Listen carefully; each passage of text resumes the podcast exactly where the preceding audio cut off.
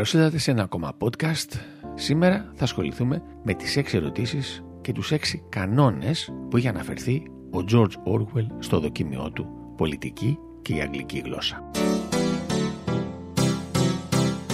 Όλοι φαντάζομαι, ξέρετε, τον George Orwell, συγγραφέα του 1984 και της φάρμας των ζώων, να ξεκινήσουμε αναφερόμενοι στις έξι ερωτήσεις του. Ποιες ήταν αυτές οι έξι ερωτήσεις; Τι έλεγε λοιπόν ο Orwell; Ένας σχολαστικός συγγραφέας σε κάθε πρόταση που γράφει θα κάνει στον εαυτό του τουλάχιστον τις έξι ερωτήσεις τις εξής. Τι προσπαθώ να πω γράφοντας αυτή την πρόταση; Με ποιες λέξεις θα εκφράσω αυτό που θέλω να πω; Με ποια εικόνα ή τρόπο θα το καταστήσω σαφέστερο; Είναι αυτή η εικόνα, είναι αυτός ο τρόπος αρκετά φρέσκος ώστε να είναι και αποτελεσματικός; Αυτό σε κάθε πρόταση που γράφει ένας συγγραφέας στο μυθιστόρημά του. Και συνέχισε. Και πιθανότατα θα ζητήσει από τον εαυτό του δύο ακόμα απαντήσεις. Μπορώ να το πω πιο σύντομα.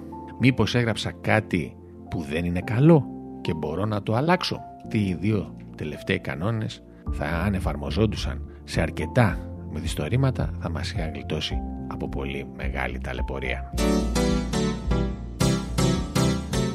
Εκτός όμως από αυτές τις έξι ερωτήσεις υπήρχαν και οι έξι κανόνες που αναφερόντουσαν σε αυτό το δοκιμιό του. Ποιοι είναι αυτοί οι κανόνες; Ποτέ να μην χρησιμοποιείτε μεταφορά, παρομοίωση ή ένα άλλο μορφή του λόγου έτσι όπως έχει συνηθίσει να τα βλέπετε στον τύπο. Ποτέ να μην χρησιμοποιείτε μια μεγάλη λέξη ενώ μπορείτε να χρησιμοποιήσετε μια πιο μικρή. Εάν μπορείτε να κόψετε κάποια λέξη να την κόβετε πάντα. Ποτέ μην χρησιμοποιείτε παθητική φωνή εκεί που μπορείτε να χρησιμοποιήσετε ενεργητική. Ποτέ μην χρησιμοποιείτε μια ξένη φράση ή μια επιστημονική λέξη ή μια ορολογία ενώ μπορεί να χρησιμοποιήσετε κάποια άλλη φράση ή λέξη που είναι πιο καθημερινή.